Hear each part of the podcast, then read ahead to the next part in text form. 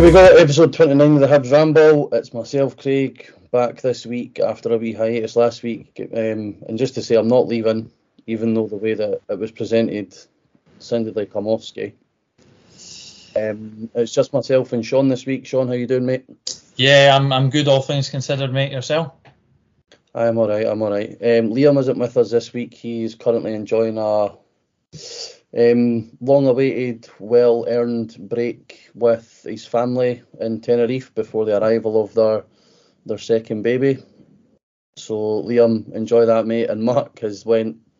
We don't know about Mark. Mark was um, Mark's very u- usually quite quiet in our wee ramble chat. Um, and then out of nowhere yesterday after the game, he exploded with just a lot of messages. Um, says he was going out for a few pints when he got home, and we've not heard from him since. So I'm sure he's all right. I hope he's hope he's all right. None of the messages are even delivering, eh? So God knows what he's up to. I know. It's um, aye, we're no, we picked an absolutely horrific season to start a podcast like because this is going for. We we didn't think it could get any worse, and it somehow does. Um, aye, picking the bones at the game yesterday isn't really something that I think either of us want to do or anybody who's listening wants to hear. But where where do you even start? I mean, there was rumours of the the team before it came out that Stevenson was going to be starting centre mid. Uh, Jeggo was going to be starting if he got his clearance, and then something happened about 90 minutes before kickoff where another team got sent about that Will Fish was going to be playing centre half, that uh, Porteous was going to be back in midfield. But we started with our typical back four. Well, it was at the start of the season anyway, with uh, coming back in to the side with Stevenson pushed into the middle of midfield, and then a sort of three of McGeady, Campbell, and Youan in behind Nisbet. Did you think that was the right way to go, Sean? In terms, of, especially in terms of putting Stevenson in the middle of the park. Um, I don't really think there was much else we could have actually done, if I'm honest. Uh, I think we needed to make sure Campbell was in the midfield, which we done. I really, really wanted to make sure we had three in midfield because every time we have two in midfield, we seem to get bullied. Well, bullied more so than normal.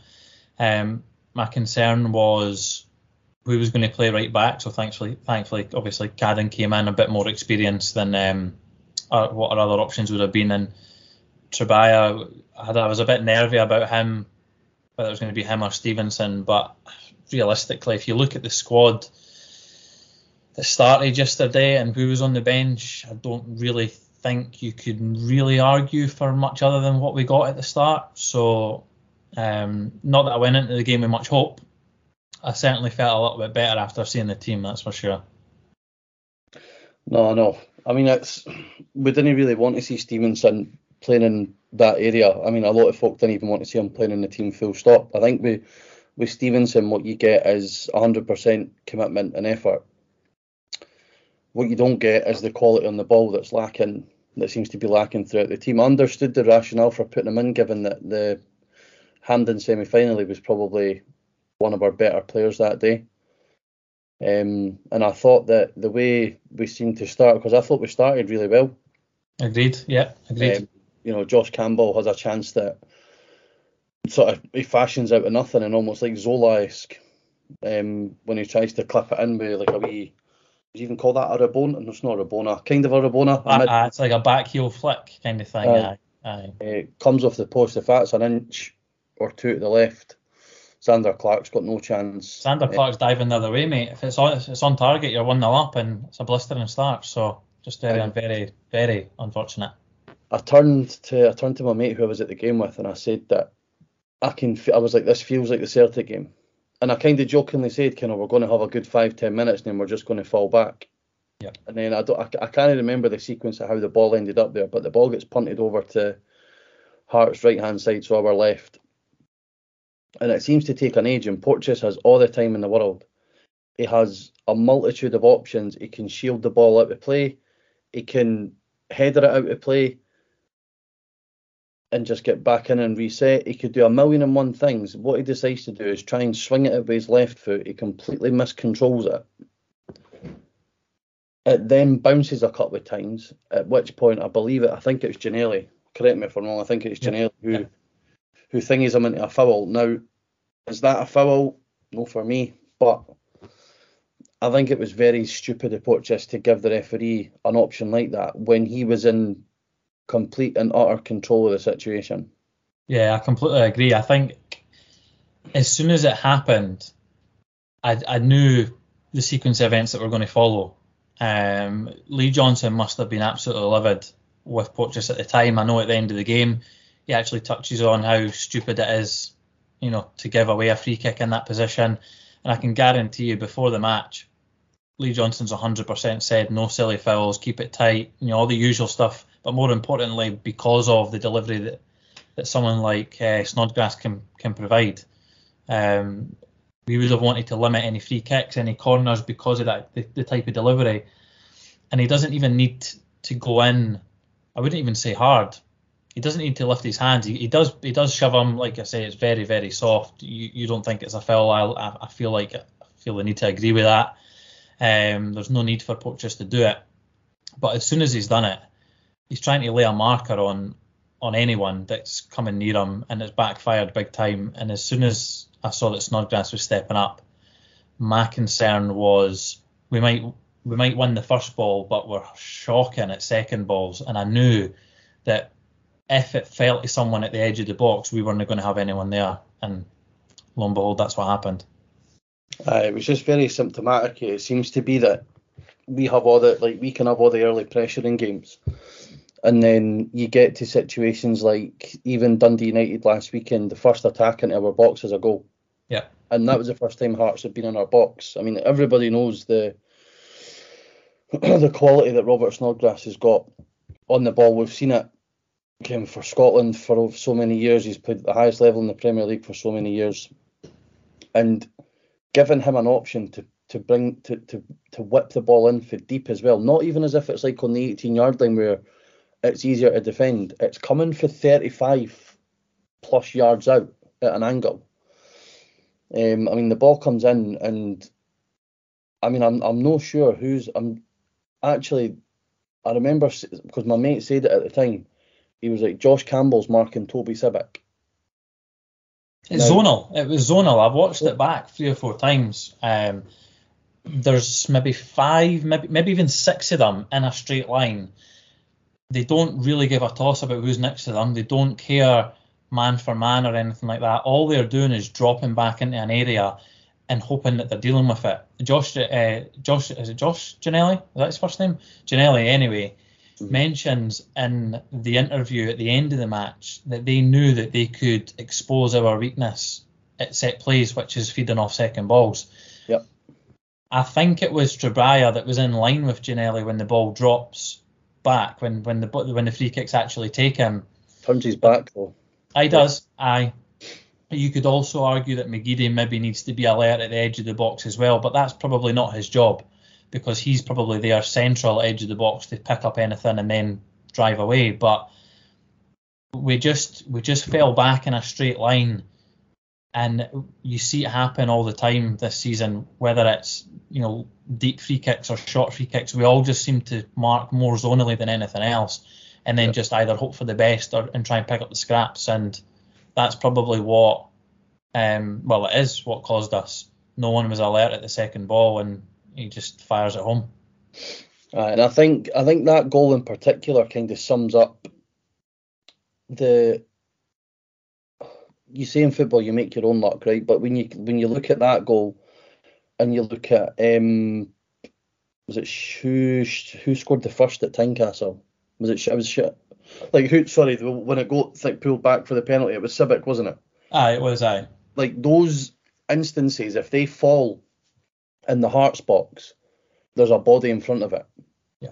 Like there's a body in front of it, completely blocking it, as we've seen it several times in the second half yesterday, which I think leads into good defending for Hearts players like Rowles, Sibbick, um, and the boy Hill. Like Yeah. they just they just fling their bodies in front of everything absolutely everything. But it's also, for me, it's poor decision making for Hibs players because you're getting instances where players are just shooting it. The, the, there's a boy in front of them and they're just they're just shooting it straight at them. Like if you know a player's going to dive in, almost like what Nisbet does against um, Dundee United for his first goal last week when he Yep. when he pauses and he just he just moves half a yard and it just opens up so much space for him. Um, I mean the rest of the first half I think we huffed and puffed. There wasn't really much much to speak of. Like we you know we had so many balls out wide. I think Johnson spoke about it after the game and it's something that's really starting to piss me off. Um, and it's it's kind of to the point where you think about think about Lee Johnson and what what more could he have done yesterday?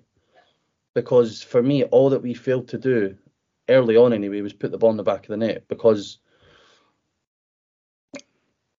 it just it, I don't know mate it's just one of those things where it just seems to be that everything that can go wrong at the moment is going wrong. I mean, you look at the bench yesterday and I mean, no, I know, I know we've we've championed the young boys quite a bit, um, especially Ethan. Ethan absolutely loves the ramble, um, but realistically, what what is he going to offer us in the second half that McCurd? Do you know? I'm kind of going away. No, I know, nah, I know what you mean. You, you you mentioned that, that we huffed and puffed, and that's probably the best way to sum up not just the first half, mate. The, the, I'd say I'd go as far as to say the whole game. Um, Hearts kn- knew for a fact that we weren't going to break them down. We can't break any team down. We've done it all season. We just can't. When we go behind, a team will sit in deep and just be like, right, okay, and you come, and then unless we get a penalty or the team goes down to ten men early enough, we then can't seem to get that extra space and that extra yard. Um, I don't want to say I, I've said it quite a few times since yesterday that we that we dominated the play. I think that's I'm probably using that word more because I can't really think of what's probably a step down from that. We had a lot of the ball. I don't mean possession wise. I mean just a lot of time in their half, in their final third. Lots of balls in the in the into their box. We had more Sun ridiculous, like three times as many touches in the final third than they did. 21 shots, they had nine, but they were managed. They they were able to be more clinical. Um, David Marshall doesn't do anything apart from picking the ball out the goal three times, whereas Zander Clark has twice as many saves to make. So, But even Uh, then, I think that I think that's being generous because a lot of them were like trundlers that came through I'm Like I think the the best our our quality of shots was was very poor, and you touched on it a couple of minutes ago. The amount of shots that we had blocked was was ridiculous, and that's due to Hearts being able to read how we were going to play and picking up second balls and being able to force the ball to the edge of the box, where realistically we're not going to pose much of a threat. It's poor Um, decision, like I say, it's poor decision making. Um, Yeah. I think that's amplified by Elie Youan and Aiden McGeady, especially in the second half, because the amount of times they had the ball in wide areas, and Youan honestly frustrates the fucking life out of me because he takes a touch. Like there was a period where he beat Cochrane, and then he beat him again, Yeah. and then he beat him again. Like beating him once is enough. Like we said it in the chat as well. Like he has his most success when he goes down the line and cuts it back.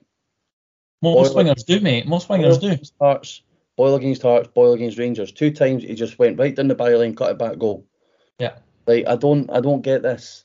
And Johnson made a point in it. He's after in his pre-match, eh, sorry, his post-match interviews. You've probably heard it. He said he was quite consistent across BBC, Sky, um, Hibs TV, etc. And that we don't get the ball into the box quick enough.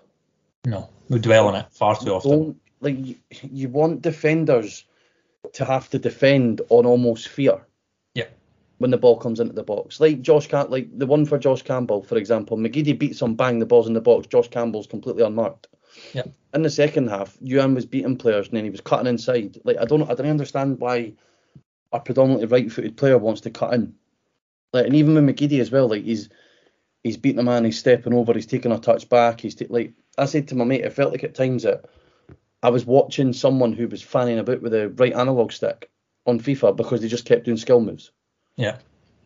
Like you want defenders, you didn't want defenders set in their position waiting for the ball to come in to then go and react to it. You want someone who can get the ball out their feet and bang it in the box. And there was just so many instances yesterday when we had the opportunity to do that.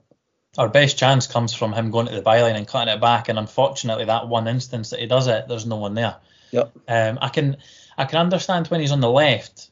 I can understand him cutting in because it's his favoured right foot, and he's going to kind of put it across the goal and curving into the goal. But see when he's on the right, and you're a right-footed player, the only reason you're cutting in is because you're selfish and you want to get a shot away, and and that that's it for me. Do you know what I mean? As a as as a winger, you want to get to the byline and cut it back, and you want to do it as quick as you can. Uh-huh. And unfortunately, it's I, I can't even excuse it. I don't know if it's his if it's his age, his mentality. It's, I I, mean, I don't what- think it's down to he's- ability. He's what 23. Yeah, He's played in he's played in League One, uh, League One in France. He's played in the Swiss Pro League. Like he's no, it's no. he's like old enough to know that when he gets the better of a man, you should it. be continually doing that, and you should do the same thing and the same thing until it then doesn't work, and then you should try and reevaluate then. Just really, really frustrated me, mate, like it did yourself. So I think it's the you know, so we get to 70 minutes, and I think the, the difference between the game yesterday as well was the reaction of the managers. Um, Cochrane was obviously getting rinsed. Andy was on a booking, so Neilson was smart enough to take him off um, and bring on Stephen Kingsley, yeah, which I think sort of plays into maybe a counterpoint that what more can Johnson do in terms of his squad depth when Hearts are able to bring on players like that.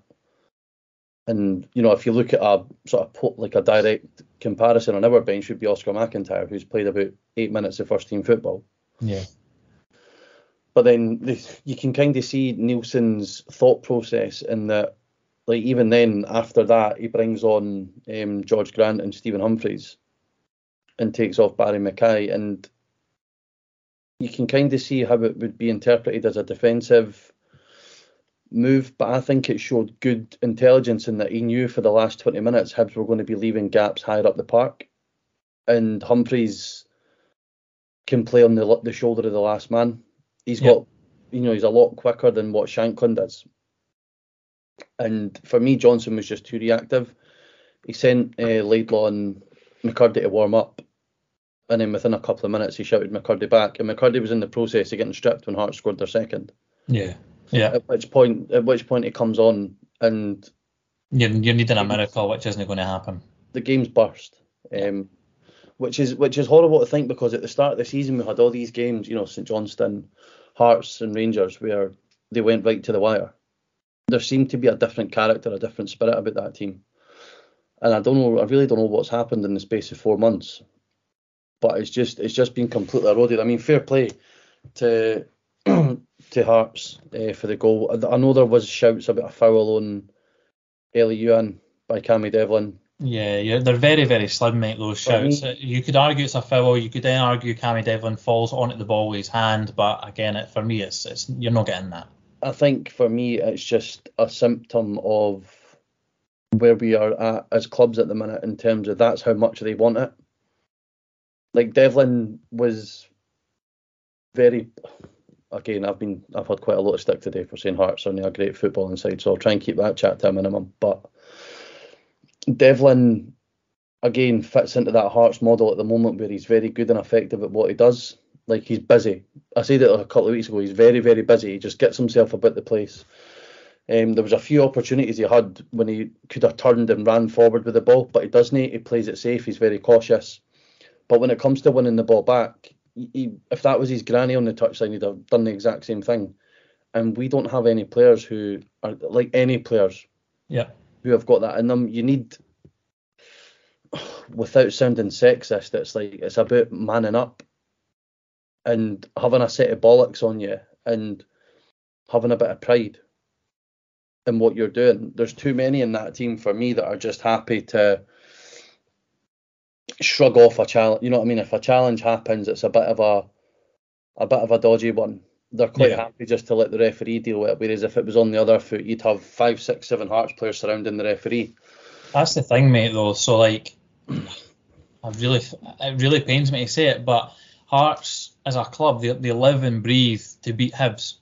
That's Yeah. that's what they're there for, and that's all that they want to do. You come in the door, you get shown a video. This is what it means. This is what you need to do. It doesn't matter about anything else. You beat Hibs. And that's it. You're a legend. That's it. That's all that matters. You beat Hibs, you beat Hibs, you beat Hibs, and that I wish the club, I wish our club had that mentality to an extent where they, you're just trying to instill that winning mentality that nothing else matters other than beating your local rivals. And if you do that, it's going to rub off on the rest of the season and the rest of your games, and that's where you're going to get a lot of your success from.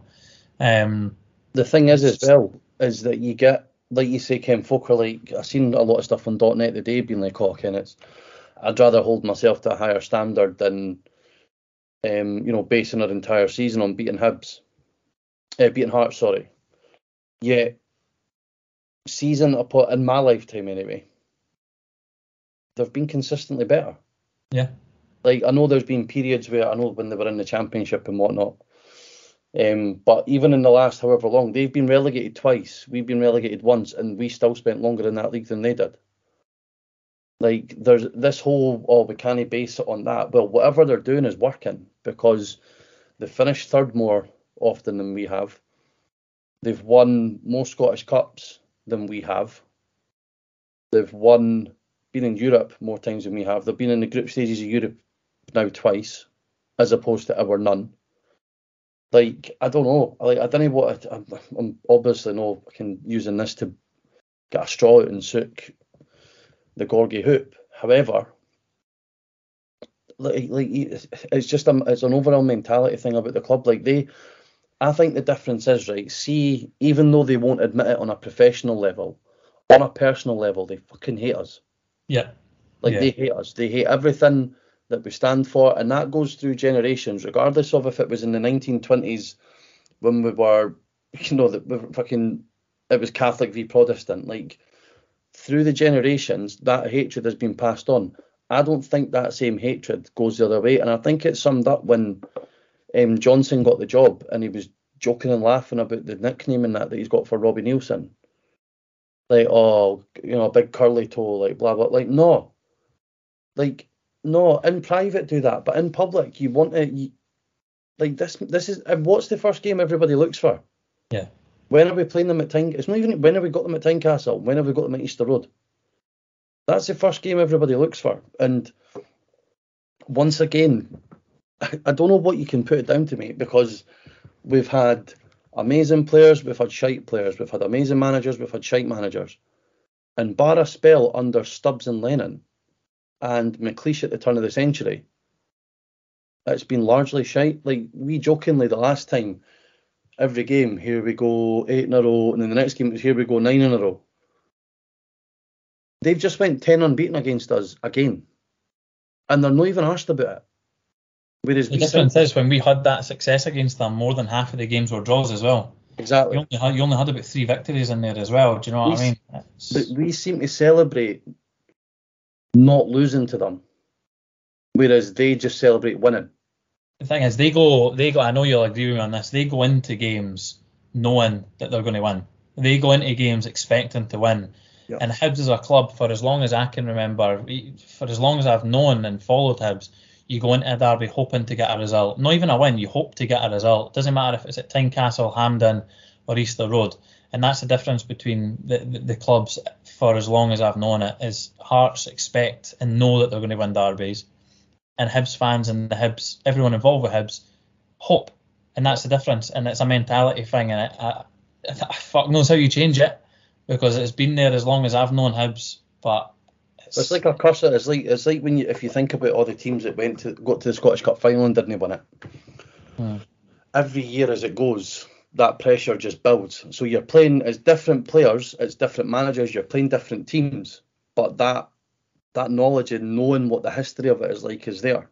Yeah. And I think I mean that the win record um, is too big for it to even be overtaken in our lifetime, even if we live another 50, 60 years. Yeah.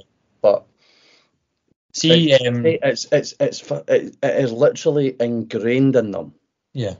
Like I know folk talk about Gary Locke being a bit of a being a bit of a moron in terms of the way he talks and the way he communicates and that, but as soon as a Hearts player comes through the door, he will he will be nailing them.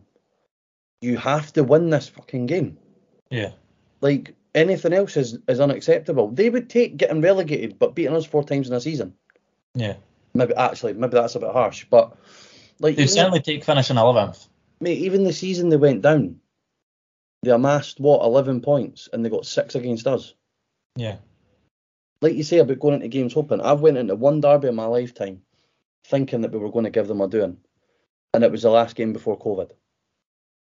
The only the only derby I expected to give them a doing was uh, the 3 1, uh, where Hall, Cummings, and um, Shinny. Shinnie. That's the only one I've ever, even the one, even COVID, I just knew because of, it, and it's a mentality thing, mate. I knew that we, we weren't going to roll them over. Aye. 100%. Knew it for a fact. It just was not going to happen. Um, you, you mentioned earlier on about Cammy Devlin, and you mentioned about the type of player and that he is and what's ingrained in, in him and that we don't have anyone like that. What did you make of um, Jeggo's debut? Considering he was on a yellow for the vast majority of it, what, what did you make of it? I mean, I thought he was all right. I think it's Do you see do you see him having attributes of what we're maybe missing in midfield though? in terms of protecting the defence. I think so. I Yeah. Um, I think he showed in in spells that I mean he's once he I think the, the pace of the game to start with maybe took him by surprise. Um, again, even though he was only there a day before, like it should have been drummed into him like this is going to start like a fucking freight train. So you need to be ready for it. You're not going to get time on the ball. And I think once he settled in, and I think actually once he got his booking, he settled down Yeah. because I thought his his ball recovery was actually quite good. I agree. I agree. I thought if you if you ta- if even if like I like you say, I agree with the yellow card calming him down a bit and maybe making him be able to ra- relax a wee bit more in regards to the occasion. I thought, barring a couple of times where he's just tried to launch the ball away, which by the way I actually understand why he done it because of where we were in the park. He's launched it in the air to try Like and that- reshape. That's the type of fumble that they make. Yeah. Like Devlin going in on Youan like that, he knows there's a chance he'll get a take a free kick, but he does it anyway. Yeah. And it still ends up coming off for them. Like I've seen- I thought he was.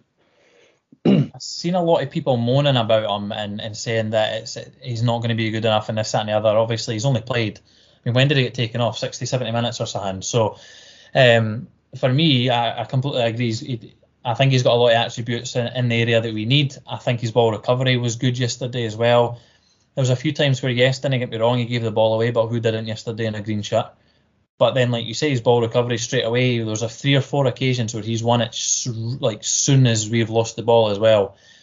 And I felt like his reading of the game sometimes was quite good as well, where he was able to just kind of read where we were in the park, give us an extra couple of seconds by hoofing it up the park, reshape as a team, and go for there. But unfortunately, I don't, I don't think um, he's going to be very helped with, you know, the fact that we had a 35-year-old Lewis Stevenson next to him, which again is no detriment to, to Lewis or or Jimmy themselves. Do you know what I mean?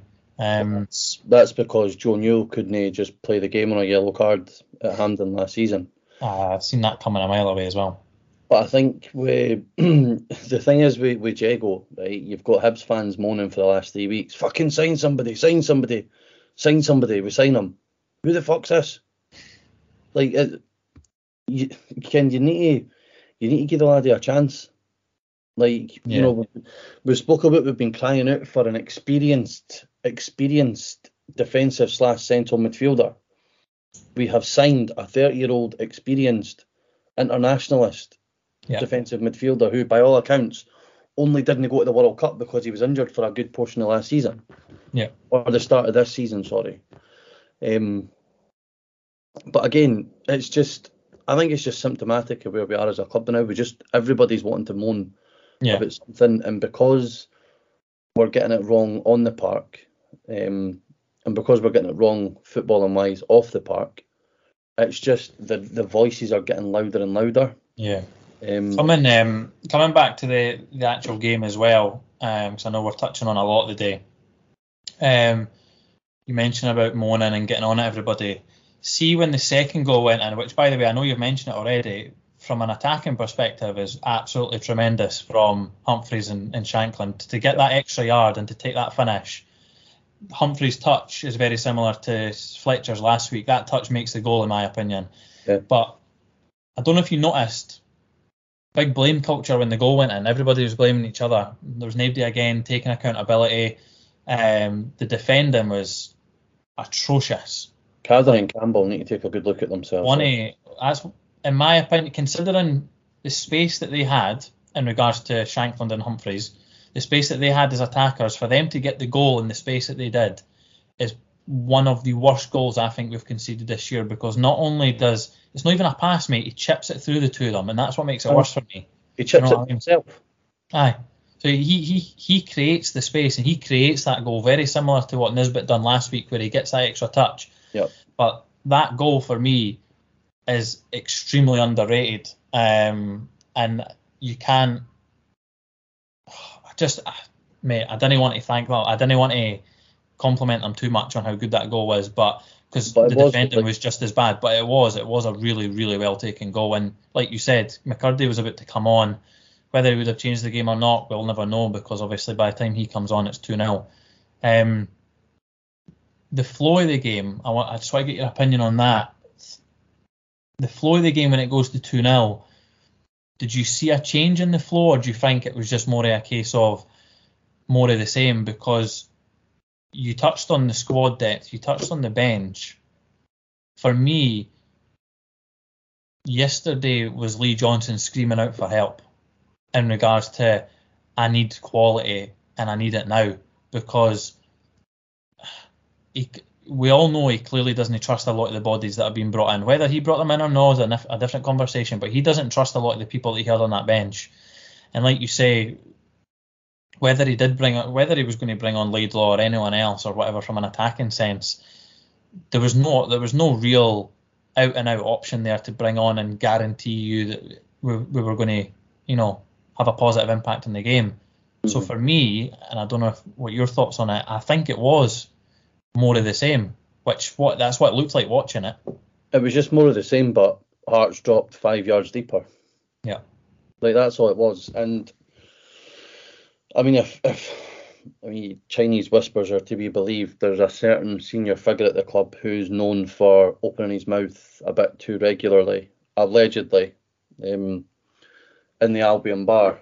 Um, this goes back to last season as well, and it was cast iron that every single player that came in the door in the summer was Lee Johnson's.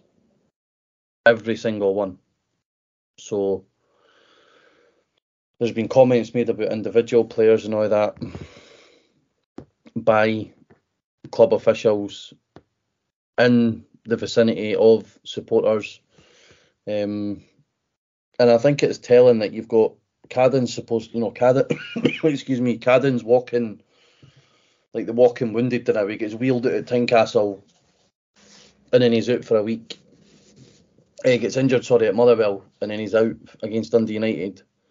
And then he gets he gets put straight back into the side, and Lewis Miller's still kicking his heels on the bench. Kanayo Megwa's nowhere to be seen now. um, Čabraja's not been seen for weeks. He suddenly gets a start. Porteous, ironically, when we have Hanlon, Fish, Rocky, and Porteous all available, Hanlon goes, eh, Porteous goes back to centre half. I don't know. I think it's. I mean, there was a post. I seen a, a post we shared in one of the group chats about someone who's a Bristol City fan when Lee Johnson got the Sunderland job. So again, this is prior to us even being on the scene, and you can resonate with so much of what is in that in that post that he left on a forum about selection. Like there was the John. They they nicknamed it the Johnson Tombola because you didn't know who was the there was the um, signing foreign players and barely playing them. There was scattergun approach to playing players in their unnatural positions, i.e. Porteous midfield, Josh Campbell right back. Um, it's weird. I, I find myself just to sort of wrap up on the game and move on to like other other things. The the third goal is just just shite. Marshall doesn't cover himself in glory for me. He should be out a lot quicker. Um, and he should not be getting fucking dinked by a 21 year old centre half like that. For me, it was just just piss poor. Um, But I know think that, that's- know that it'd make any difference. Sorry to interrupt, Craig. Know that it would have made any difference, but Josh Campbell's the furthest one back and the only one that continues to track back. yeah, That goal scored in what the 95th. There was eight minutes added on. By that point, they were down to 10 men, rightly or wrongly. Whether you think that's a second yellow or not is probably up for debate, depending on who you support. But at that point, it's still 2 0. For all they know, there could be another five minutes left of the match because obviously it doesn't show on the board how far into 90 minutes you are. Elie Youan's not walking, but barely jogging back. He's the second furthest back. Josh Campbell's the only one absolutely busting his gut. And even after Marshall gets dinked, Josh Campbell is the only one sprinting to try and even stop it crossing the line. I know it's means it means absolutely nothing, but how many times do you see players go through and goal and after the person takes a shot or dinks it, the defender slows down as well. So and the players Um, came into shot. Nobody came into shot. It was just Josh Campbell that came Aye. into shot. aye. Um, I think obviously at that point Rocky was absolutely cabbaged on the West End touchline. Um, I've not seen anything else come out about it, but Johnson said yesterday it didn't look good. Um, I find myself flip flopping at times with regards to Johnson. I don't know about you, where I think the the deep rooted passionate Hibs fan in me wants him gone, Yeah. and only for the reason that we've been pumped off Hearts twice in a matter of weeks. Like, and I, I made this point last night. Since the turn of the year, right? So since the millennium, so obviously we beat Hearts 3 0 at Tynecastle in the last game of the, nine, the 1900s, right? Since the turn of the millennium, we have scored three clear. We have scored three goals. You've won by three or more. Yeah. right? But we've scored three goals three times, right? Yeah. We beat them 6 2. We lost 4 4 and the game under Lennon, right? So three goals. Again, we've only won one game by three or more goals once Yeah. in 23 years. They've done it twice in three weeks. They've done it under Mowbray. Can this Mowbray, who produced one of the best Hib sides we've ever seen, took three four goal leatherings off Hearts in Yeah. one season. I don't know my po- I said about Johnson, right? So the deep rooted Hibs fan in me wants him to go because of that, and because we've won, we've lost like 13 out of our last 17 games or or something like that. We've been pumped out of both domestic cups at the first hurdle. Um, I think this will be the first season. This will be like the second season in the last 11 that we've not made Hampden at all. But the the the reasoned the Hibs fan taking off the green tinted specs, looking at it going, what more, what more could you have done yesterday? Like, Yeah. but by the same token, players like Ethan Laidlaw, Oscar MacIntyre, like we're two nothing down. What does he lose for putting them on? Yeah. I noted, I noted in his after his his post match speech as well. He said about still looking to move more players. You know, we need to bridge that gap, and we bridge that gap by moving out quantity, bringing in quality, and also supplementing it with our young players. We're the only team in the Premiership this season that has not played 16, 17, or 18 year old player. Or I don't know what age Nohan Kenny was or Jair was when they first signed, even Melkersen. But our own academy youth barring Porteous, Hanlon, Stevenson, etc. We're the excuse me, we're the only side not to play one at any point in the season whatsoever. Yeah, his comment did did leave me questioning a little bit. Um, before I get on to his comment, I actually completely agree with the the Hibs glasses on, Hibs glasses off. For me, if if we hadn't went through the whole Maloney fiasco, which I've, I've already said this on the podcast, if we hadn't already went through all of that, I'd be wanting him gone.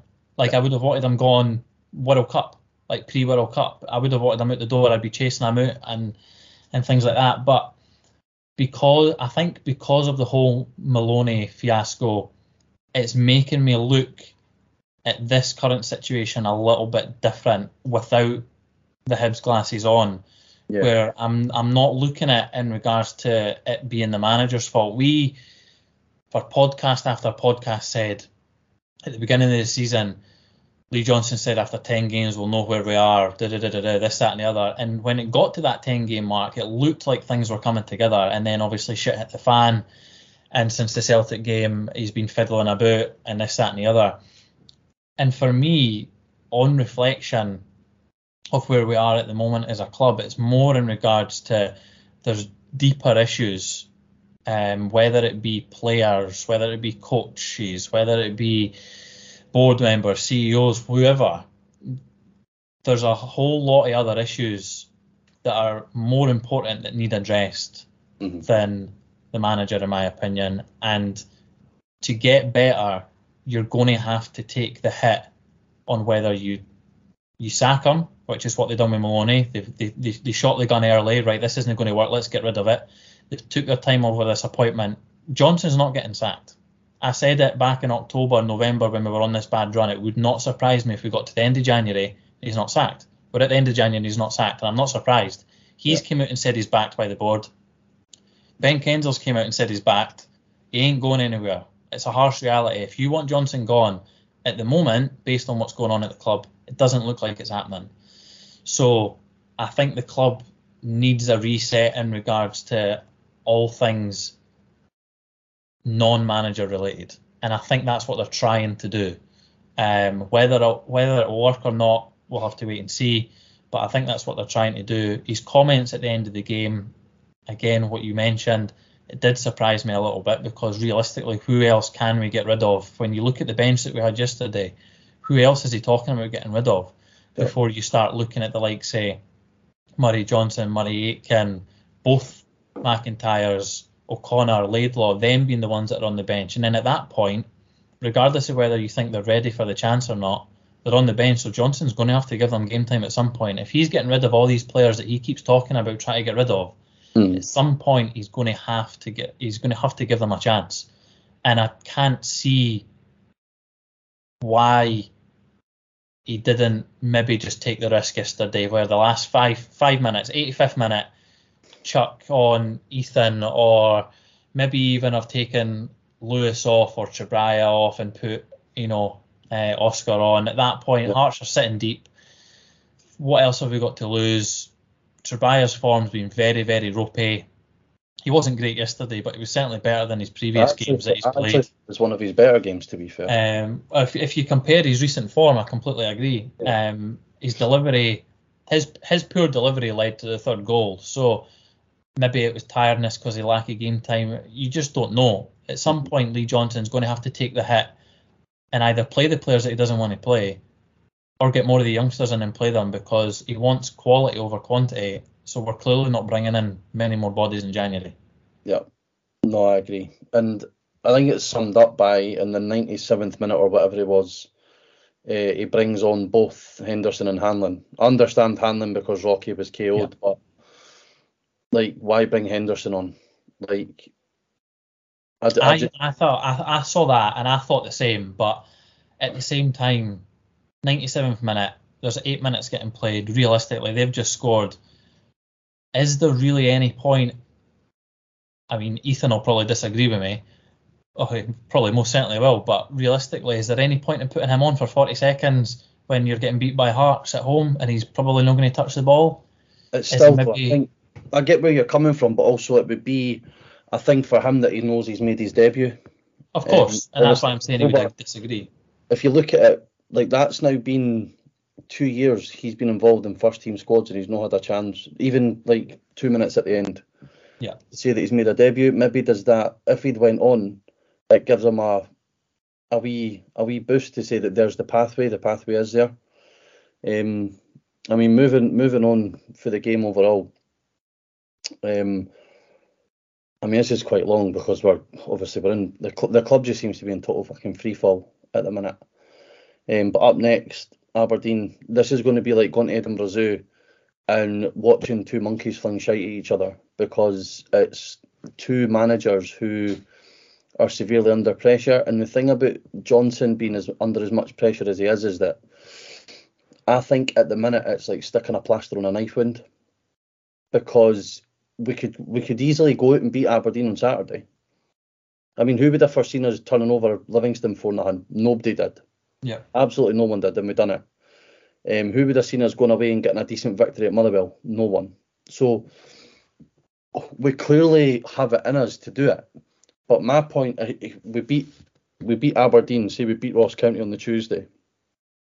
and then we lose the next two games, Johnson's not going to get a chance to build up any goodwill because we're not going to go on a run of five, six, seven, eight wins that will allow him to build up the credit. That just doesn't happen in the SPFL. Exactly. I think So, see for me- see see for me right, you, uh, it's Aberdeen and Ross County during, during the week. That's that's the two fixtures, eh? Yeah. So you're right. We could easily go and win them, and and I would like to think that we could, considering how poor Aberdeen are at the moment. Um, they've got their cup tie the night as well. Um, I don't get the narrative with people, and I don't know if you'll agree with me, Craig, or not. I don't get the narrative with people saying the season's over. I understand we're at the League Cup. I understand we're at the Scottish Cup, but if my maths is correct, for when I looked at the league table yesterday, we're 10 points away for 12th, and we're 11 points away for Hearts in third. We're not going to catch Hearts. I'm not in any any shape or form saying that we are. The people that, in my opinion, are saying, "Oh, it's a relegation battle. Top six is over. We can't get top six. We're not going to get this. We may as well concentrate on not getting relegated." Mate, we're in the top six, and we're only four points away from fourth. hmm It is so tight between fourth and maybe even maybe even eleventh. I don't know. I don't know what the points Yeah. difference is between St Johnstone and Killy anymore, but it's so close, and I think people need to maybe stop looking at the league table and seeing the position, and just let us get a run of five or six games and see where we're at. I'd I'd be con- see, see if there was like a six point gap right between us and sixth place, although we're in six. I would maybe understand the relegation shouts Yeah. but we're so far away. I know we're in free fall, but you mentioned the two victories that we just got, Motherwell and Livy. No one's seen them come in in regards to our form. We could well go and win the next two games, and we're more. We've got more than enough ability within the squad to do it. If Yeah. we win those two games, one of them's against Aberdeen, who's right above us. We could find ourselves sitting joint fourth or comfy in fifth, depending on other results. Yeah. So currently the, the table as it stands at the minute, um, I don't believe there's any league games this week. I think it's just the cup. Yep. Um, over the course of the week. So you've got Hearts on 38 in third. Um, and again, three wins. Like, do you know what I mean? That's not. I'm not saying that we're going to catch them, but it's not an insurmountable amount. it's it's doable if they go on a run of poor games, Yeah. which realistically they should with the injuries that they have, but they've Yeah. not because of the strength and depth they've got. So you've got Livingston in fourth uh, with a game in hand on 31 points. Uh, Aberdeen in fifth on 29. Us in St Mirren on 27. St Johnstone in eighth on 24. Motherwell in ninth on 20, along with Dundee United and Kilmarnock. Kilmarnock are 11th on goal difference. So there's seven points. We're seven points away from 11th, and we're nine points away from third, four points away from fourth. And the teams that have the games in hand are all against each other as well. Yeah. And So you're not works in our like- all of those teams, like like you say, there's not going to be any teams that are going going to go on a three, four, five game winning run. So this uh, this whole narrative that the season's finished for me is a lot of shite. Um, if we take the eye off the ball and try and sort of say the season's finished, let's just concentrate on not getting relegated. That's how we will end up getting relegated because that's what we've done the last time. Um, so I, for me, it's a case of trying to get two, three games on the bounce. Like you're looking at the next five games, because realistically we're only ten games away for the split. Yeah. So you're looking at the next five games, um, and our next five games are Aberdeen at home, Ross County away, St Mirren away, Kilmarnock at home, and then Motherwell away. Eh, sorry, Livingston away. So realistically, you're looking at it's no beyond the realms of possibility that Hibs could pick up 15 points there. No. However, And more more importantly on that, every round of fixtures someone plays someone in and around them. So we've got we've got Aberdeen this weekend, right? Livy play Hearts, both Yeah. in and around us. If we win that game, we're right back in it as well, right? You've got Motherwell St Mirren. Again, they could take points of each other, so that could help us out. We then play Ross County on the Tuesday. That's a great opportunity to get three points ahead before everyone else plays on the Wednesday. Aberdeen St Mirren play each other. Hearts obviously play Rangers, so you're hoping for a defeat there. And more importantly, Celtic play Livy, so that's you're hoping is a Celtic win as well. Every single week we play then St Mirren, and then you've got other teams that are playing each other because it's so tight in the middle, if we do go on a wee run, I'm not saying we need to win five games on the bounce. Just get a couple of wins, a draw, a couple of wins, a draw, something like that. Just a wee unbeaten run, whether it includes draws or not. Because of the amount of fixtures that are coming up and the teams that they're playing, we have a great opportunity to close the gap. Again, I'm not saying we're going to finish third at all. I don't think we can, although it is technically possible. The amount of teams that are playing in and around each other between now and the next time we play either the Old Firm or Hearts, mm. we do have a great opportunity if we can get a run of games going. Yeah. So because the the League Cup final, the game against Rangers has been postponed. Um, I'm not sure if it'll fall in between um, the because we play Livy on the 4th of March and then Celtic on the 18th. So I'm guessing the 11th will be the next round of the cup. That'll be the fifth round or the fourth round, whatever it'll be. Yeah, the 8th, the 8th of March is the, the Rangers game. That's when it's been moved to. The 8th of March? Yes. Yeah. Aye, so we play, so them on the Wednesday and then it'll be the cup the following weekend. So yeah. then we'll have a gap of 12 days, 11 days or something before we play Celtic. So there is a great chance. Um, for us to for us to pick up a few wins. I know that the only one that's probably the sticky one for me in that next three is St Mirren because they're actually been pretty decent at home. Yeah, brilliant. But again, they're sitting below us in the league. We shouldn't be we should be looking at these next three fixtures as a chance to take maximum points, in my opinion. Um, but it's going to take a hell of a lot of work, a work for that to happen.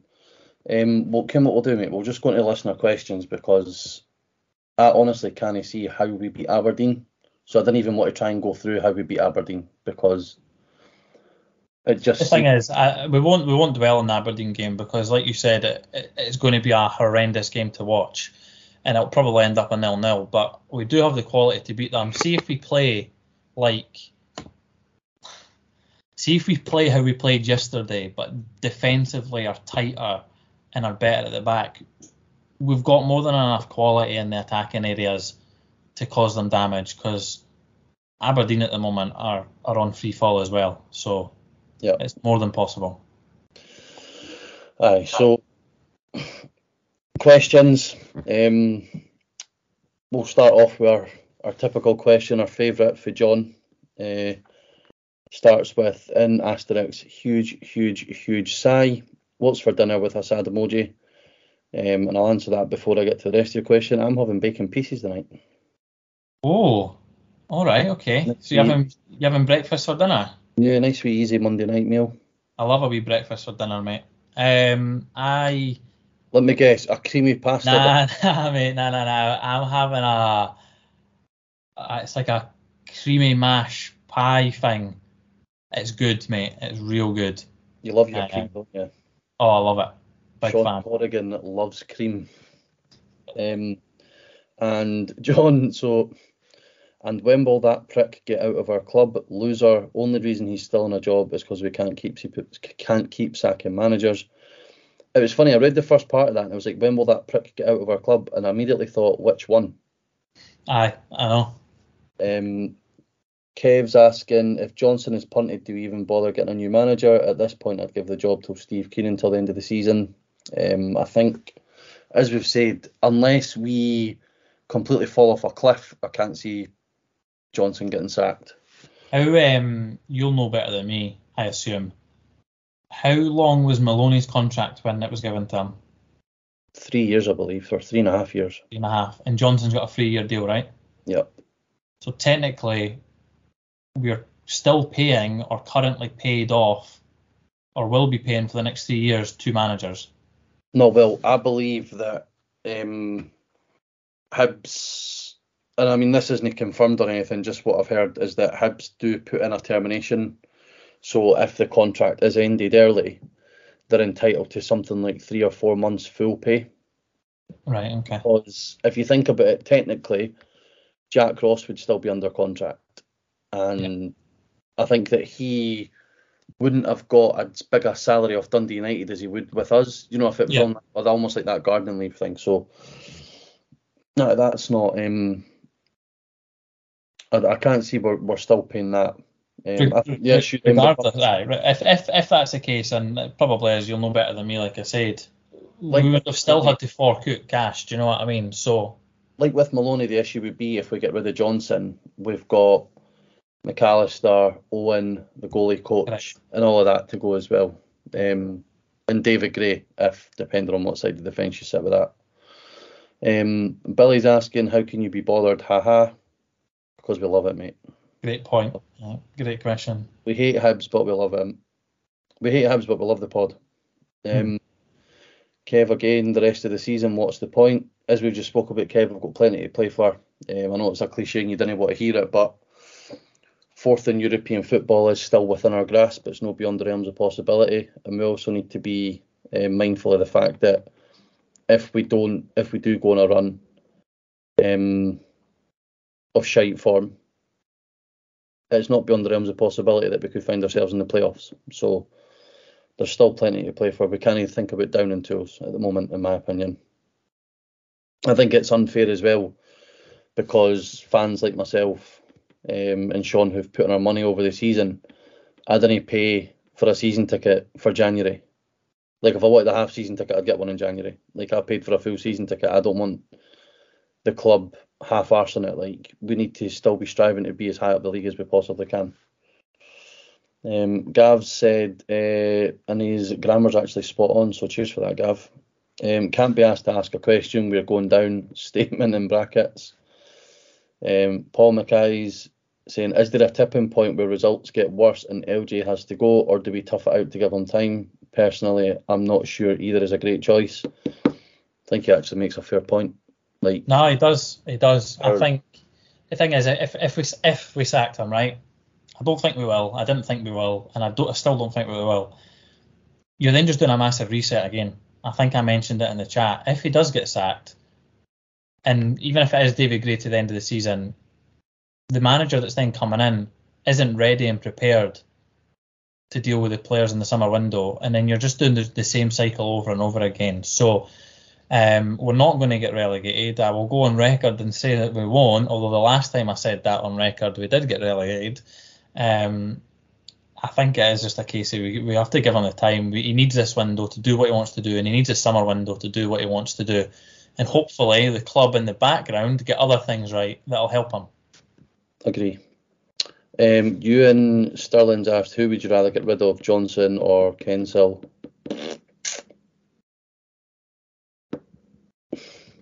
Like, the, I'm not going to pretend like I know enough about what a CEO actually does in any business, although I am within the financial background. I don't know enough to know whether he is or isn't doing a good job or not. A football fan will say he's not, but a businessman will say he is. So businessman will say he's getting it spot on because a CEO that effectively is about leading an organisation and driving revenue, and that's exactly what he's that's doing. what he's doing. So Uh, Mike Williamson's got two questions. One, who's going to replace Porteous as chief of shithousery? Um, to be honest, I'd rather we didn't have a chief of shithousery and we just had mature football players who didn't he try and badge thump to prove a point. the closest one that we'll have will be McGeady. Yep. Um, and the next one, now that we've signed Jimmy Jeggo, are there any other players with comedy names Johnson should be on the lookout for? Just any players in general that are decent. if they come with comedy value, that would be great. Yep. Uh, Paul's asked another one, and he's taken over Gav's. Um, I don't know if you can see this one, Shaun, but the the spelling on this one is absolutely horrific. Um, do you think this result? So I'm going to. I'm. I think I can decipher it, right? Do you think this result will make Hibs fans less halloy at Oit fetting or wanting Hearts in a cup tie? I think it'll be less happy about wanting Hearts in a cup tie. Aye, fair play to Paul. He probably yeah. just angry. He's still probably angry for yesterday and probably just wanted to get the tweet out before we recorded, considering it was tweeted 10 minutes ago. So he's probably just rushed it a wee bit. But uh, Personally, personally, I'd rather not play the scarf twirling weirdos outside the times we need to. that's a great point. The last bit is a great point. Do you know what? I would take finishing in the bottom six if it meant we only played them three times a season now, just to Avoid Three- it. mate, three defeats is better than four. Um, Stephen Dowling said, uh, yes, I want the under 19s to do well, but with the season effectively over, barring relegation, should we be playing the likes of Laidlaw, Auchentyre, uh, Auchentyre? Jesus Christ. Wow. Butchered that. Who's he? Any good? Oh, Sign him. and the McIntyres, Auchentyres, that's a fucking belter. eh? Um, Season's not over. It's a double-edged sword because you think you say, "Oh, what more can he lose?" And really, we could just lose games and we could hurtle towards relegation, like we seen with Harris when he got fit again, Sam Stanton, etc. Paul Hanlon at the time was only 21, relying on them to get us out of the mess we were in. Didn't end well. Um, Liam Riley, King of the Sketchers, is asking, uh, "What is the short-term fix?" Win on Saturday, I think. Yeah. That's the short term fix. Uh, Haley's asking, do I have to go back next week? Uh, thankfully, Haley, we live in a democracy, so no, you don't. Um, if you do, I've still not decided yet. I mean, to be fair, I only got my tickets for Sunday on Saturday. and Sunday ended up, the famous five was empty, yet somebody still ended up buying my own seat, which was strange. Um, and do you see us making another signing by the end of the window? I think with the injury to Rocky and the likelihood that we've seen Porteous' last game in a Hibs jersey, we're going to have to. We need at least two centre halves. We've been needing one for months. We now need two. Uh, there was obviously strong rumours about Bailey Wright coming in for Sunderland. Tony Mowbray's apparently said that he'll be needed for the rest of the season, so that's a no. Cheers, Um, Tony. But just before the rest of the questions, Shaun, just about that, about Porteous. Um, Yeah. He's going to leave Hibs, we assume, in the next couple of days. Um, he's going to leave having never won a derby. Personally, I'm glad to see him go because I think this whole contract thing has become a millstone around the club in general and that we're just waiting for him to go. Um, I don't buy these shouts about, oh, he's not as good as he thinks he is. How good does he think he is? I don't, I've, I don't see arrogance per se from Porteous himself, but I don't believe he's as good as what other Hibs fans think he is. And that's, I think that's typified by his mistake on Sunday. I think it'll be a weight off the club's and, and Ryan's shoulders when he does go. Um, I think it is. It's ran its course. I think we spoke about it at the start of the season. I don't know if you were on the pod at the time or if it was just me and Liam, but we spoke about it, and I remember saying we need to do what's right for the club at that time. Whether we take the money for him in January, depending on what the money is, if that outweighs the opportunity we have of finishing third or fourth and getting Europe. But I think now getting rid of him is probably the right option in regards to where we're at from a squad perspective and a club. I think it might just be the right thing for everyone involved. And I mean, he is going to move. We know that, but I'm just saying that's. I, I think it's ran its course, I, I think it's right for everyone. What I want from him is I want him to go abroad, whether it be to Udinese or whether it be to Toulouse or another club out with the UK. I actually don't want him to go down to the Championship. Um, I think if see if Josh Doig went down to the Championship, I don't think Josh Doig would be playing anywhere near as much as he is. He'd be back at Motherwell on loan or something like that. Exactly. So I think a lot of young Scottish players need to be taking the risk and the opportunity to go abroad, like Lewis Ferguson did as well, um, and take that risk. I think Ryan needs to do that as well. No, I agree. And I think we obviously need to do what's best for the club because Hibs don't owe Ryan anything. Ryan doesn't owe Hibs anything. I don't buy this narrative that he's a Hibs fan. He should sign a contract. That's that's not how football works. Um, even though he's a Hibs fan and he grew up a Hibs fan, I think it has to change when you become a professional. yeah. And you you know you have to remove yourself for that mindset, which I think is what Ryan's done over the last few years. But I agree with you. I think he need. I, I don't think in terms of even wanting him to go somewhere other than England. I think he needs to go abroad. Yeah. Because he needs to be able to learn another game. He would, uh, in my opinion, the. I mean, he's already got a card marked up here for his the way that he, he acts at times on the field in terms of flinging himself down too easily and maybe flying into tackles that he doesn't need to fly into. He would get crucified even more down in England because the magnif- the the microscope is zoomed in much more because of the money that's, that's at stake. Yeah. Um, Whereas if he went to somewhere like Italy, he would flourish and he would be he'd be a Rolls he'd be a Rolls Royce in my opinion. he'd be off the radar completely in Yeah. somewhere like Italy. Um, and like you say, you only need to look at Lewis Ferguson, Josh Doig, Aaron Hickey to see what. I mean, Hickey spent a year in Bologna and ended up back in the Premier League. Josh Doig is now getting looked at by clubs like Juventus. I think I've seen Lewis Ferguson's name getting linked with uh, Juventus and maybe Inter Milan as well. Well, Juventus might need players like Lewis Ferguson and Josh Doig if they get no, the points. Not, not, not to say that not to say that Ryan Porteous is anywhere near good for Juventus as it stands, but as a ball playing centre half, they appreciate that more over in Italy. You know, they appreciate the finer arts of the game, whereas we want players that are can can run fast and tackle hard. And Italy's a much slower game, and I think he'd be given much more opportunity to develop if he went over there rather than going and playing at places like Millwall and Stoke and Burnley. Tactically, he needs a move like that as well. A move yeah. into that kind of league. And also, I think that by going abroad, actually gives him more of a chance to make the Scotland squad than yep. What it would. Because if he goes to the Championship, he's immediately competing with the likes of Hanley, um, Scott. He'd get, he'd get lost. I know in the Premier League, but Scott McKenna, etc. He only needs to look at what is done, and I know he name checked him as well. Look at what's uh, done for Jack Hendry. Yeah. Like he was going nowhere at Celtic, went abroad, and he's now arguably a first pick for Scotland. There's not to say that Ryan couldn't do that himself. Um, Lorenzo, our new friend, uh, has said maybe Lampard will be free soon. Obviously, I'm just joking. Um, I mean, he's free now. And he's actually, the way he's worded that, he's actually used the Lampard meme without using the meme. So I noticed that as well. That's brilliant. Uh, Jack Hibbs, if Johnson goes, what manager is available? Whatever manager wants the job. Hibs will always be an attractive proposition to managers managers are egotistical or egomaniacs who always think they can do a better job than the person that's in place. So, and then finally, this is a good point actually for Zach. Um, are the players all too scared to shoot in case fans get on their back?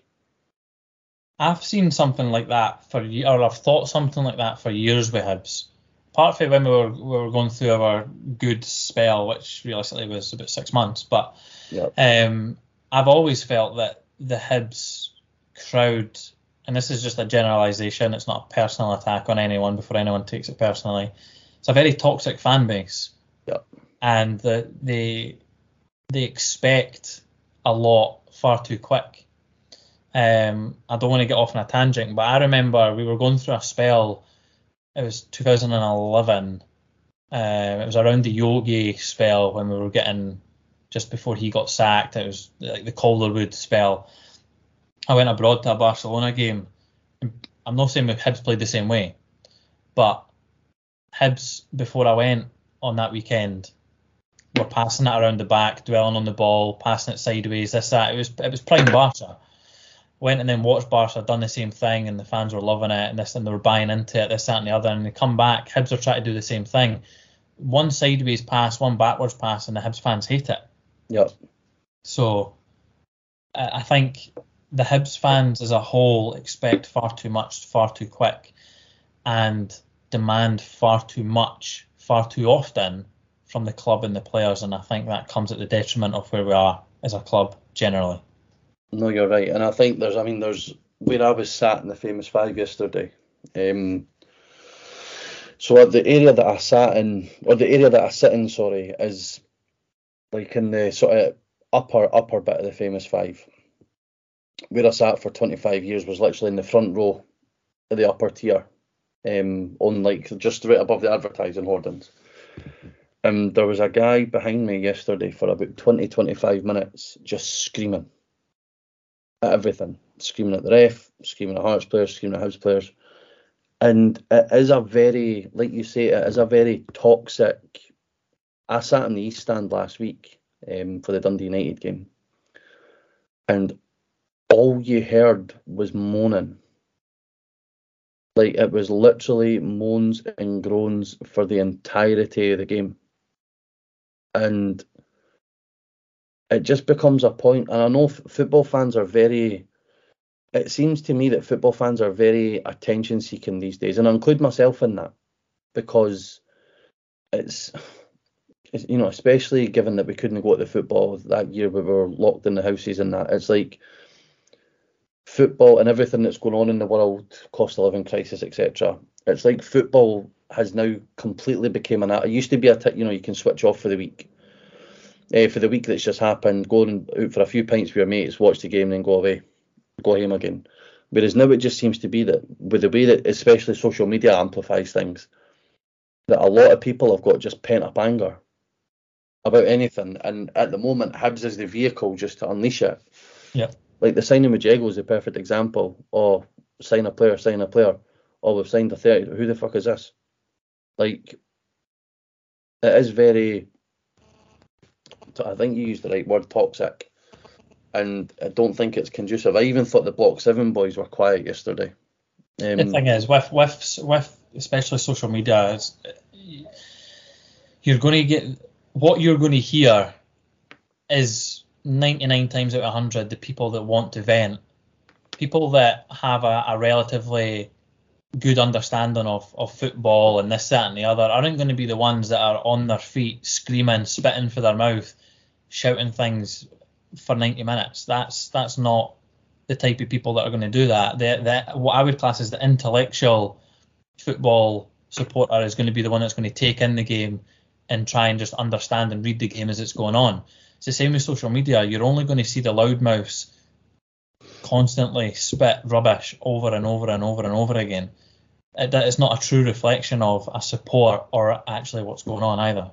Yeah, I know, but I think that it does it does get amplified at Easter Road, especially in times. And I'm not saying we are we're the worst for it. I'm sure that Tynecastle's horrible when Hearts are doing shite and Rangers, we've seen their ground being half empty in the past. Celtic closing tiers at Celtic Park, even when they're top of the league. Like, if you can't please fans like that, then what chance have you got? Yeah. Um, aye, so a wee bit a longer one. Oops, excuse me, a wee bit a longer one for us tonight, but that'll wrap up this week. I'm pleased to say that Mark has actually communicated in the chat whilst we're podding. So Mark is glad he is okay.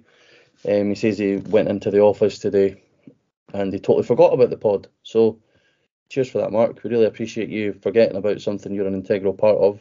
Um, it's really appreciated. I don't know how long Liam's away for. He might be back next week. He might not. Um, one thing I know for sure is that me and Shaun will definitely be back. And we will be picking the bones of any transfer news that happens during the week and also the Aberdeen game next week. So thanks for sticking with us this week. Um, and I think more importantly, just try and stick with the team. Agreed. We're not going to we're not going to get out of this lull by not going to games and protesting against the board and the ownership, etc. There's there's a time and a place for that. I think right now it's about trying to support the eleven that get on the park and then the subs who come on to try and get a result to get us out this shitey lull that we're in. Because even though we're out both cups, which I think is still unforgivable, we've still got a chance of Europe. So let's try and get along Easter Road on Saturday and back the boys as much as you can. Thanks for listening to me rant and rave, Shaun. I can we joke about you being the talker, but Christ, I've gave you a run for your money tonight. It's all right. It's fine. I've enjoyed it surprisingly, considering the events that took place yesterday. So hopefully the, the listeners will, will do the same, or at least appreciate the rants more than anything else. Reasoned rants, and whatever you do, um, don't listen to social media. Actually, before we go, talking on social media, it seems as if I've made a bit of an arse of myself, and there's a clip going round for the Lone Bangers Twitter space last night that's getting clipped and shared with Hearts fans. Um, talking on social media, Nohan Kenneh. Um, I don't know how, I don't know why people go through these things, but someone's went through his likes on Twitter earlier. It comes up now when you like a tweet on Twitter, it comes up. On, on, it doesn't come up everything that you like, but if your timeline and your AI thinks it, will suggest it, yeah. So I, I can only assume that's how it's came up, and not some absolute noncy weirdo going through footballers' likes. Do you think that just sums up where we are at the minute? He is liking a tweet. So he's liked two tweets uh, for Hearts. One was the lineup which is nothing and it's in isolation. But then the next one is a, is what Hearts have put out saying by the fans, for the fans, tagging the foundation of Hearts and a photo of the players celebrating in front of the away stand. And he's like that as well. Hey, well, I'll tell you what, he's most certainly not been hacked. I don't Yeah. care what your excuse is, which he came out and he replied to someone's tweet saying that he had been hacked and it's under control. For me, if you're hacking a footballer's Twitter, you're hacking it. You're not liking a couple of tweets and leaving it there. Do you know what I mean? So um, make of that what you will. It's not acceptable. We'll see what comes from it, if anything. Yeah, supposedly there was something online uh, on .net the other week about um, him and Johnson having some sort of argument, and Ken ended up apologising, but he still got punted out on loan. So, aye, for me, it's read the room. Nohan, if you're listening, like I think you'll find the majority of fans were actually a bit bemused that one, you were out of the team to start with, and two, that you were punted on loan to Ross County. So if you've got a grievance with the club, that's fine. We've all got grievances with the club, grievance with the management team, but that's just a bit of a slap in the face, I think. Especially given that when you scored at Livingston, you were pulling the badge and punching the badge and and all that sort of stuff. Probably the I, I, I know we've been chatting on and on and on, and if you have made it all the way through to this point of the pod, we thank you. Yeah. But um, it's probably the first time in Nohan Kenneh's career where he's been questioned and not been loved to what he probably was before. So So he it's, was a first team player though, so it's his first. no, I know, but from a youth perspective, he may well have been. I mean, Leeds highly rated him, didn't he? Yeah, So they've probably been, you know, bigging him up from a youth perspective, very similar to how our youth coaches probably big up our youth players. So it's probably the first real downside that he's seen to football, I think. no, I agree. Well, See, Nohan, get your finger out, mate. Cut that shite out, and maybe, just maybe, you'll have a chance. But aye, we'll wrap it up for now. Um, again, thanks very much for listening. Share the pod when it comes out. Get involved next week. If you've got any questions for us, all four of us have got access to the Twitter. Um, I tend not to use it too much because I just get myself involved in situations where my voice goes viral, like is what seems to have happened with the Gorgie Globetrotters today. So, aye. Thanks for listening. We'll be back next week. thanks very much. Cheers.